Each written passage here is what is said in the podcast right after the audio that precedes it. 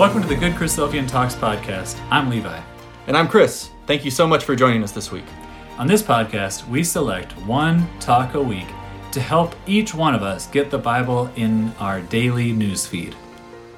We post at the start of each week for you to listen with a short intro beforehand to kind of set the stage for the talk you're about to hear. And now, let's hear more about this week's talk.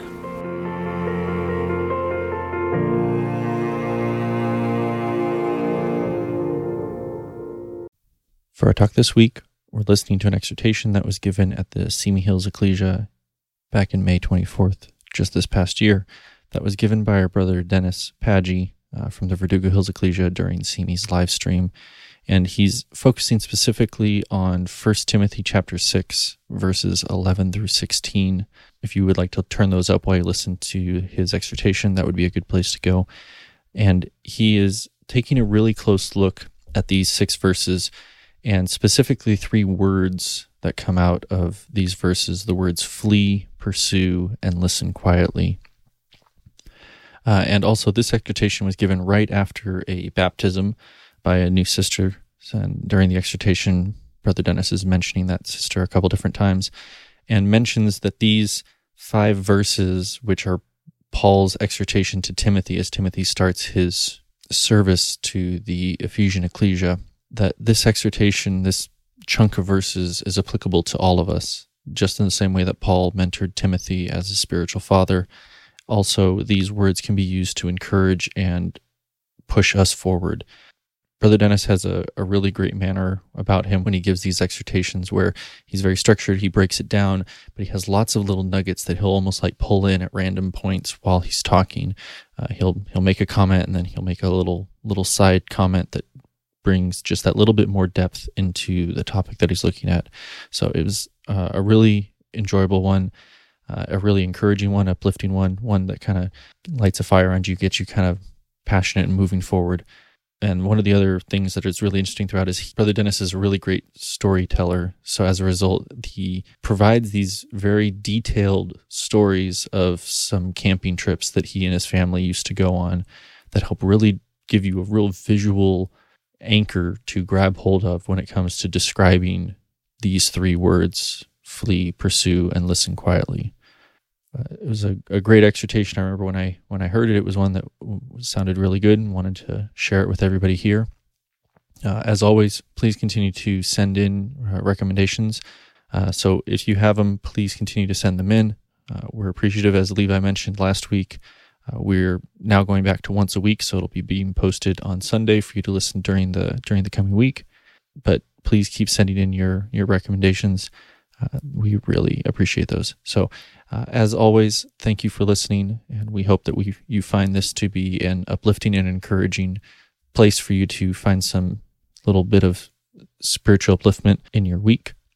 And with that, we'll turn it over to our brother Dennis Paggi for his exhortation flee, pursue, and listen quietly. Good morning, everyone. Near and far, um, here, all of us, and remote. A uh, few thanks, first of all. Thank you to the Simi Ecclesia and to the Simi Brethren for providing all of us a spiritual lifeline during this time of COVID 19. And a special thank you to uh, Brother Jim, who has been behind the scenes working diligently from the very beginning. So we're very, very appreciative. Thankful, very thankful to our Heavenly Father for what we saw this morning. And thank you to our new sister Lisa for making this a special Sunday for all of us. Our thoughts this morning will come from 1 Timothy chapter 6, verses 11 to 16. And while you are turning it up, I would like to share two experiences to help all of us remember two key words in Paul's charge to young Timothy. Those who of you who know our family know that we love the Virginia Lakes area and the eastern Sierras, and that we have had canoes and kayaks in our family for many decades. And I'd like to share two experiences from uh, being on the water that will help us hopefully remember two key words from the Apostle Paul. One evening, about dusk, as I was fishing in my kayak, I witnessed a good example of the meaning of the word flee. There was a young woman, perhaps in her mid 20s, who was fishing from the shore on the opposite side of the lake, about 500 feet from me. All of a sudden, she began to hoot and to holler. She had hooked a large trout and was letting the world know what she had on the end of her line. After a few minutes, she was able to pull it to shore and held it up for her companions to admire. About five minutes before she had hooked the trout, a bear had come out of the forest down to the lake and slowly began moving in the direction of the young woman. It was making its rounds foraging for fish that had been that had died during the day and were floating on the surface of the water. The bear was heading generally in her direction, but very slowly, so she was in no immediate danger. She and her friends were making so much noise and were so focused on the big fish, they were unable to hear any of the warnings that were being shouted to her by the fishermen that were nearby.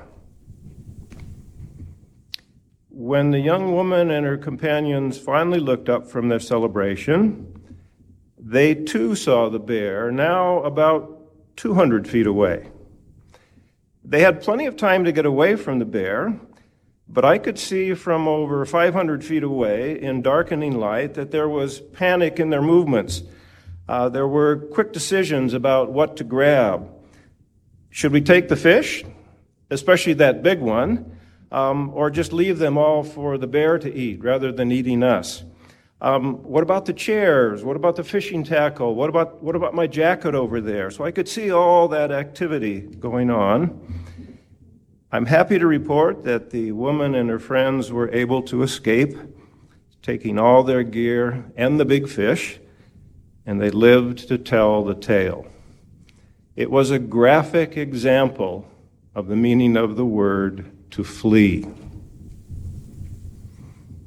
Another experience, again on a lake, this time Mono Lake. Usually on our trips to the Sierras, we drive down to Mono Lake, which is a very large and salty body of water. It's home to algae, alkali flies, and brine shrimp. And the it is the feeding and resting spot for millions of migratory birds and the breeding and nesting grounds for a very large percentage of the California seagull. Mono Lake is famous in the, the water wars of the Owens Valley versus Los Angeles and has unique structures called tufas, tall spires which are deposits of calcium carbonate, which, with the receding waters over the past decades to centuries, are now in some places above the water and visible, some even on dry land, some a few hundred feet offshore, and some still deeply submerged in the depths of Mono Lake. We love to canoe and kayak around the tufas that are in the water and we enjoy seeing the nesting ospreys, owls, and swallows in the tufas. Sometimes we paddle over to Rush Creek, which is about three miles away towards the western end of the lake, and have also paddled around two large islands on the northwestern side of the lake, also about three miles away. We like to be off the water by 11 a.m because on most summer days there is a strong wind that usually blows from the south. We park at Navy Beach on the southern shore of the lake, so when the wind comes up, it blows us across the lake away from where our vehicles are. On a few occasions, the wind has come up earlier and stronger than we have anticipated, and we have had to work hard to make it back to the southern shore where the trucks are parked. When you are paddling as hard as you can, with your head down, your legs braced against the sides of your craft, all your muscles being used to generate maximum power for each stroke.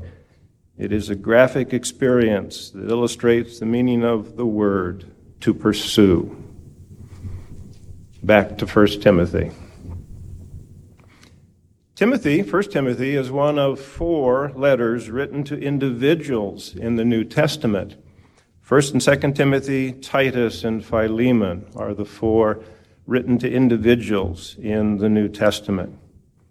And the letters to Timothy and Titus are considered to be pastoral letters, for they deal with matters of organization within the ecclesia. And Philemon is considered to be a private letter. But really, all four of these letters contain both pastoral and private encouragement from the Apostle Paul. A bit of background on 1 Timothy. Paul, Silas, and Timothy and others were with Paul in Ephesus for the two years that he stayed and preached there. And towards the end of his, it was towards the end of his third missionary journey. And Paul left Ephesus soon after the riot that was instigated by Demetrius, the silversmith. And we are told that Timothy and Erastus had left just before that riot. The details of Acts chapter 19 make for very noisy reading. You will remember that the Ephesian mob was in the theater shouting for two hours, Great is Artemis, great is Diana of the Ephesians. The ruins in that area indicate that the theater was about 150 yards by 100 yards in size, and it had excellent acoustics. And they estimate that it held between 17 to 22,000 people at full capacity.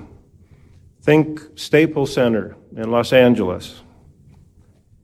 As I think about that incident in Acts chapter 19, just as I think about it, my ears ring thinking of the constant noise and the constant intensity of those two hours. Imagine two hours.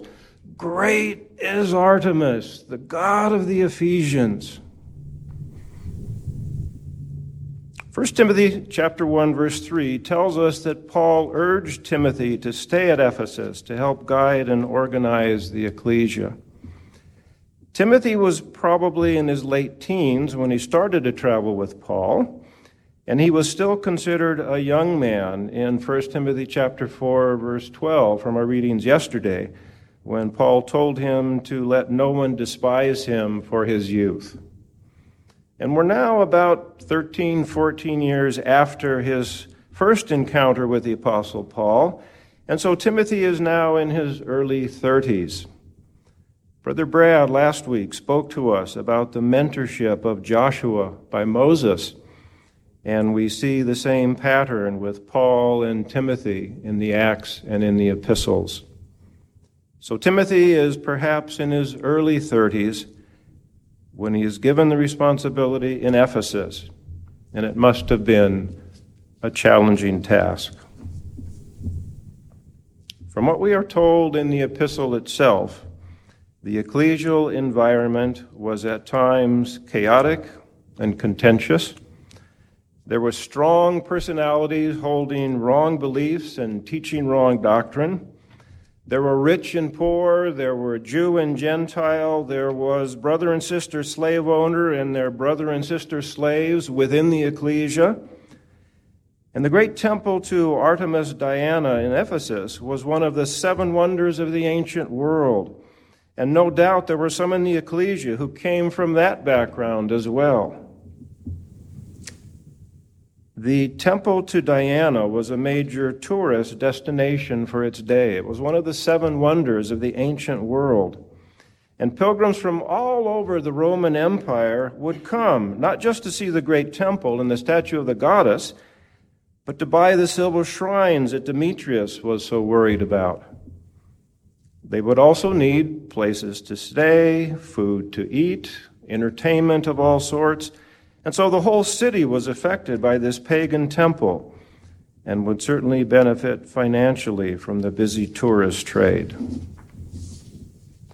We would like to focus our attention on today's reading, chapter 6, verses 11 through 16, where in a few words, a few verses, Paul encourages young Timothy After sharing instructions for the ecclesia in the first five chapters, the apostle moves to consider false teachers and true contentment in chapter 6, from the middle of verse 2 to verse 10. And he concludes this section in verses 9 and 10 with warnings about the love of money, and returns to that same warning in verses 17 through 19. So, sandwiched between those two warnings about money and about materialism, we find our mini exhortation to Timothy and for us this morning. And if the apostle was concerned about materialism in the ecclesia at Ephesus, he might well be concerned about the same issue in the ecclesias of our Western world. So let's look over Timothy's shoulder as he reads Paul's warning in 1 Timothy chapter 6 verses 9 and 10. He says, But those who desire to be rich fall into temptation, into a snare, into many senseless and harmful desires that plunge people into ruin and destruction. And that first phrase is the key point, isn't it? Those who desire to be rich. Because when he uses the word desire, he focuses on our inward attitude, our state of mind, the way we think, the way we feel towards money and towards material things. And perhaps Paul has Demetrius the silversmith in mind here. If you remember, in instigating the riot in Ephesus, Demetrius says a couple of things, and we'll turn back pretty quickly to Acts chapter 19, verses 26 and 27. Context again this is Ephesus at the time that Paul had preached there now for two years. And there arose, verse 23, no little disturbance concerning the way, for a man named Demetrius, a silversmith, who made silver shrines of Artemis, brought no little business to the craftsmen. And here's what he says to instigate the riot verses 26 and 27. And you see and hear that not only in Ephesus, but in almost all of Asia, this Paul has persuaded and turned away a great many people, saying that gods made with hands are not gods. Verse 27 And there is danger not only that this trade of ours may come into disrepute, but also that the temple of the great goddess Artemis may be counted as nothing, and that she, that she may even be disposed from her magnificence, she whom all Asia and the world worship. So, inserted in his concern about the great goddess Diana, Artemis, is also the comment that this trade of ours may, be, may come into disrepute as well. And so he's concerned about financial things. He desires to be rich, and he desires that source of income to continue. And Paul says, Those who desire to be rich, to Timothy and to the ecclesia, fall into temptation, into a snare, and into many senseless and harmful desires that plunge people into ruin and destruction. Then he goes on to verse 10, and it's a verse that is often misquoted, isn't it?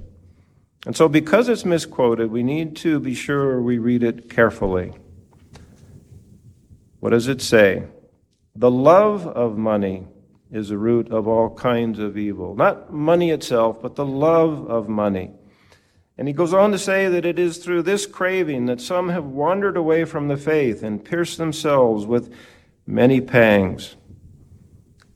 When Paul says love of money, it is the Greek word philarguria.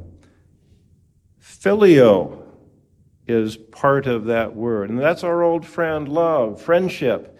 So Paul says it is friendship, it is the love friendship with money. And the word that he used that is translated money is the Greek word for silver. And perhaps again, there is that reference back to the riot in Ephesus, where Demetrius the silversmith, with his love of silver, was instigating the riot that would result finally in Paul leaving Ephesus and not until Timothy would come back to continue to work with the ecclesia.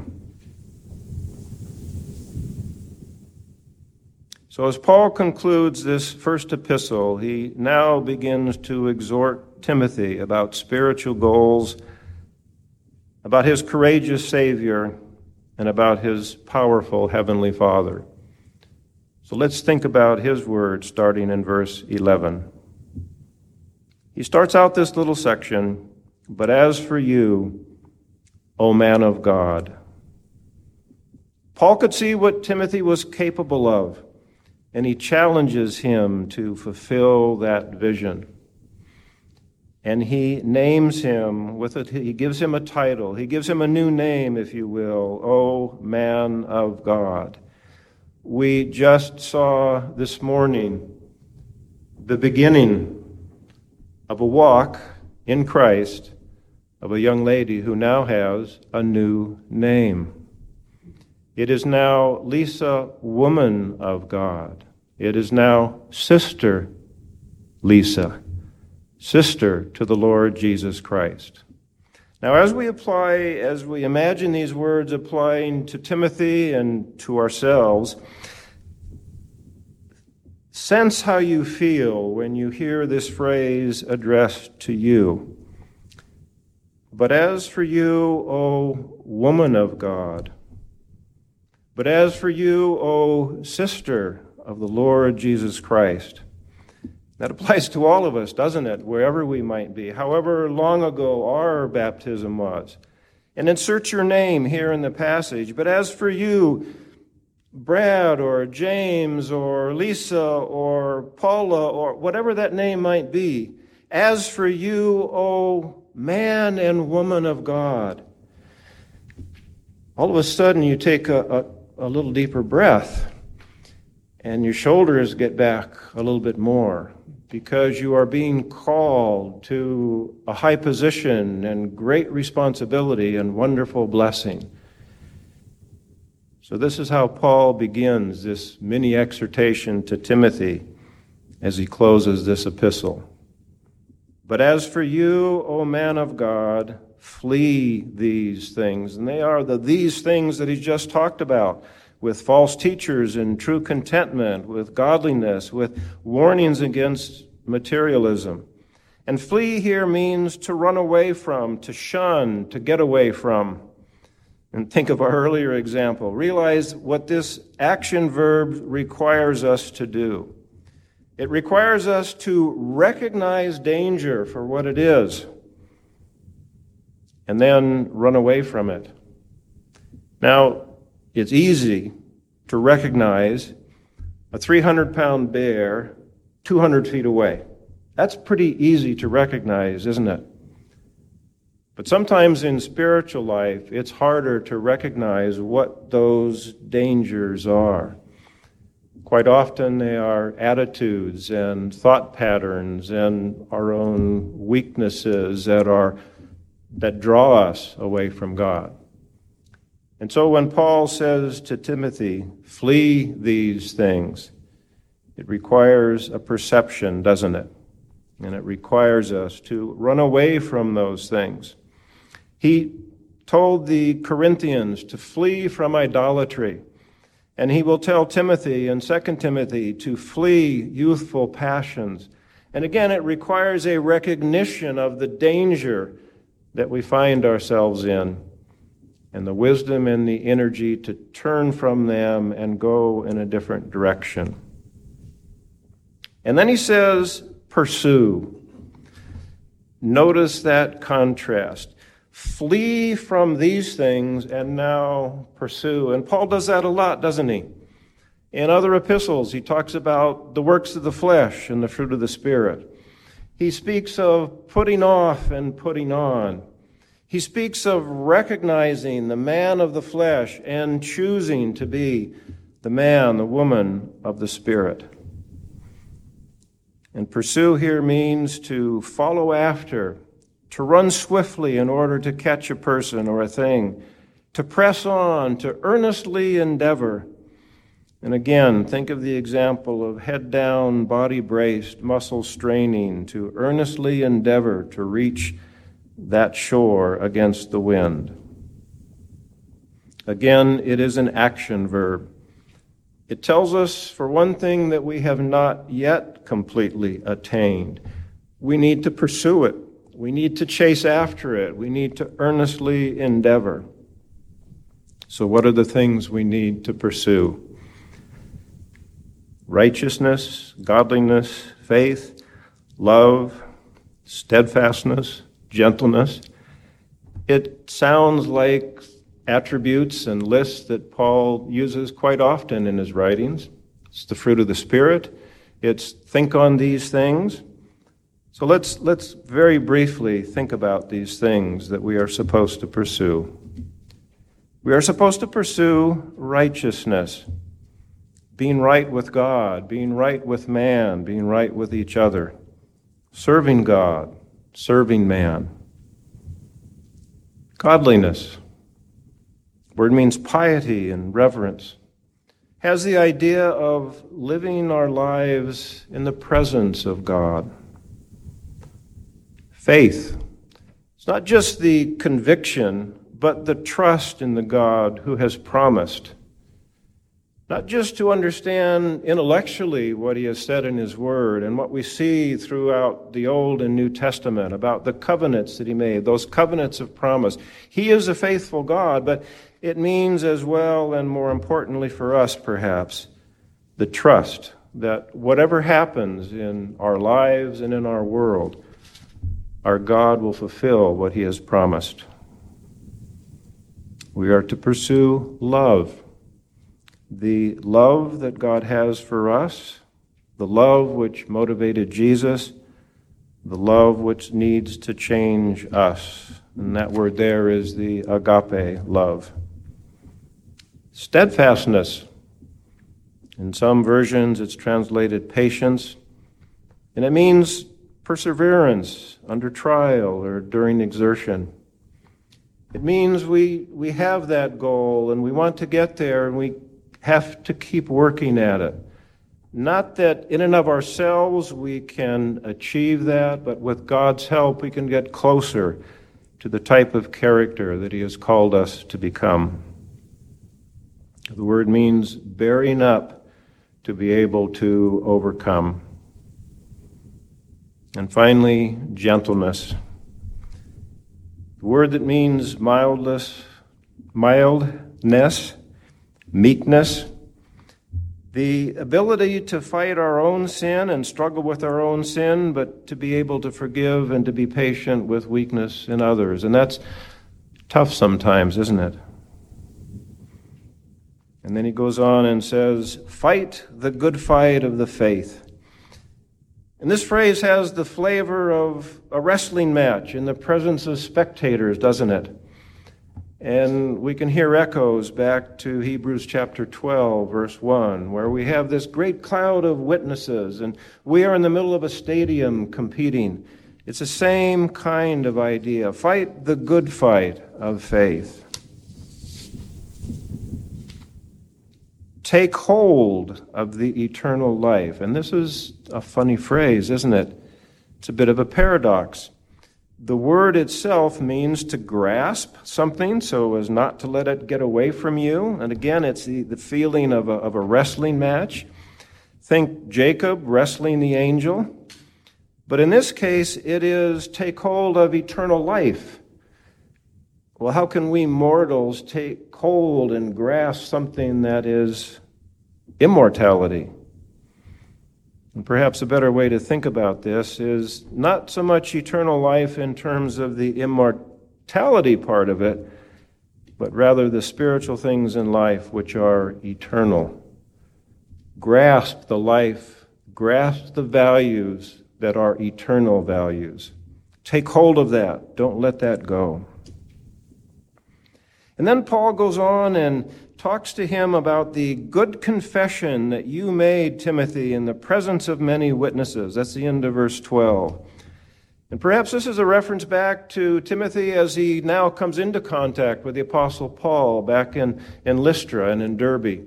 And perhaps Timothy was before the ecclesial elders and answering questions and talking to the Apostle Paul, and he gave a good confession of his faith. And so he was chosen by Paul to go with him as a co worker, as a friend, as one that Paul could trust in and send on any errand that he would have him go.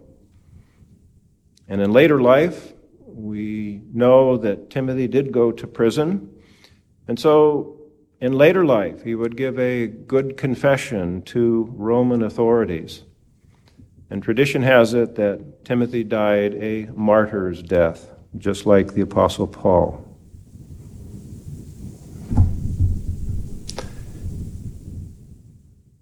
Paul doesn't leave the matter there.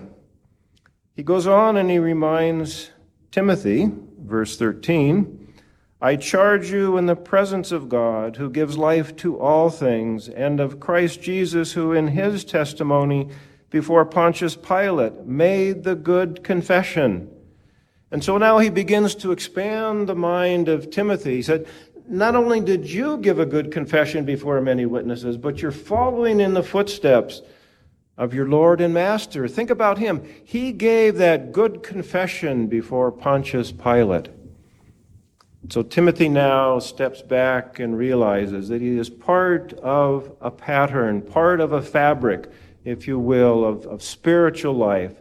And he is reflecting in his life what the Lord Jesus Christ did. He is confessing and making a good confession before the elders of an ecclesia just as the Lord Jesus Christ confessed before Pontius Pilate and made that good confession and showed his courage and his resolution and his faith in his heavenly Father. But Paul doesn't leave it there either, does he? Verse 14. To keep the commandment unstained and free from reproach until the appearing of our Lord Jesus Christ and so Paul is challenging and exhorting and encouraging Timothy not just to look back to his good confession and to the good confession of the Lord Jesus Christ. He says, Timothy, look forward to the appearing of the Lord Jesus Christ. Look forward to that kingdom. Have that in your mind as you live your life and make your changes and make your suggestions in the ecclesia at Ephesus. And then in verse 15, he takes his mind even further afield because he reminds him of the God that he serves. Verse 15, which he, God, will display at the proper time, who is the blessed and only sovereign, the King of kings and Lord of lords. It's just, it is, it is as if Paul can't contain himself now. That pen just keeps going and going. And and there are not too many periods in this section, are there? It's one of those run on sentences that the Apostle Paul so often writes for us. Paul can't contain himself, and he wants Timothy to not contain himself as he thinks about not only the Lord Jesus Christ and not only the coming kingdom, but the God of gods, who is King of kings and Lord of lords, who alone has immortality, who dwells in unapproachable light, whom no man has ever seen or can see. To him be honor and eternal dominion. Amen. So, this is your exhortation, Timothy. These are the things I want you to remember, and here's why I want you to remember them. And so we've thought about Paul's stirring words to a young brother and to a young sister. And we come now to remember our Lord, who demonstrated perfectly when and how to flee and how to pursue and live those perfect virtues that we strive for. Let's return to our lake in the eastern Sierra for our final thought. Most of the time at dusk, there is a strong breeze down the canyons and watershed which feed Virginia Lake. The breeze requires that we throw out an anchor to keep us from drifting as we're fishing. But every once in a while, Usually, when the sky slips into darkness, there is complete stillness. The wind dies down, and it's magical. The water becomes inky black, and you can hear the fish feeding, see the faint outlines of deer coming down to the lake for a final drink, of coyotes and, yes, bears making their final rounds before dark. The osprey and the eagle dive for their final catch of the day, and the bats are about their business of foraging for insects. When that quietness happens, I sometimes pull up the anchor and my fishing line and just listen quietly to the beauty of the world around me. And I allow the deep, slow current of the lake to take me where it wants to go. COVID 19 has made us slow down, perhaps to listen more carefully, to think more deeply, to appreciate more fully the beauty of the age to come. Just as Jesus is the perfect example of when to flee and how to pursue, he is also the master of listening quietly. We see hints of this attitude throughout his ministry when he spends the night in prayer and communication with his Father, when he takes the twelve to a quiet place apart. As we remember him now in bread and wine, let us be encouraged by Paul's words to Timothy, the perfect example of our Lord Jesus Christ. Let us resolve to flee, to pursue, to listen quietly. Amen.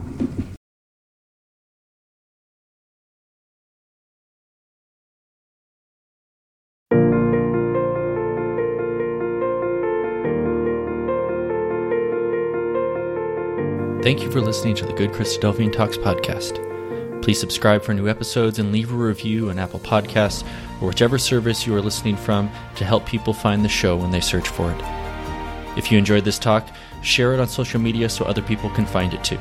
For show notes and links to the talk that you just listened to, visit our show page at anchor.fm slash GCT. We want to encourage everyone to share their thoughts from the talk this week on Facebook or Instagram, where we are at Good Christadelphian Talks, or on Twitter, where we are at GCT underscore podcast. If you know of a great talk, we want to know about it too. Send a suggestion to goodchristadelphiantalks at gmail.com or message us on any of our social media platforms. Thank you for listening. God bless, and talk to you next week.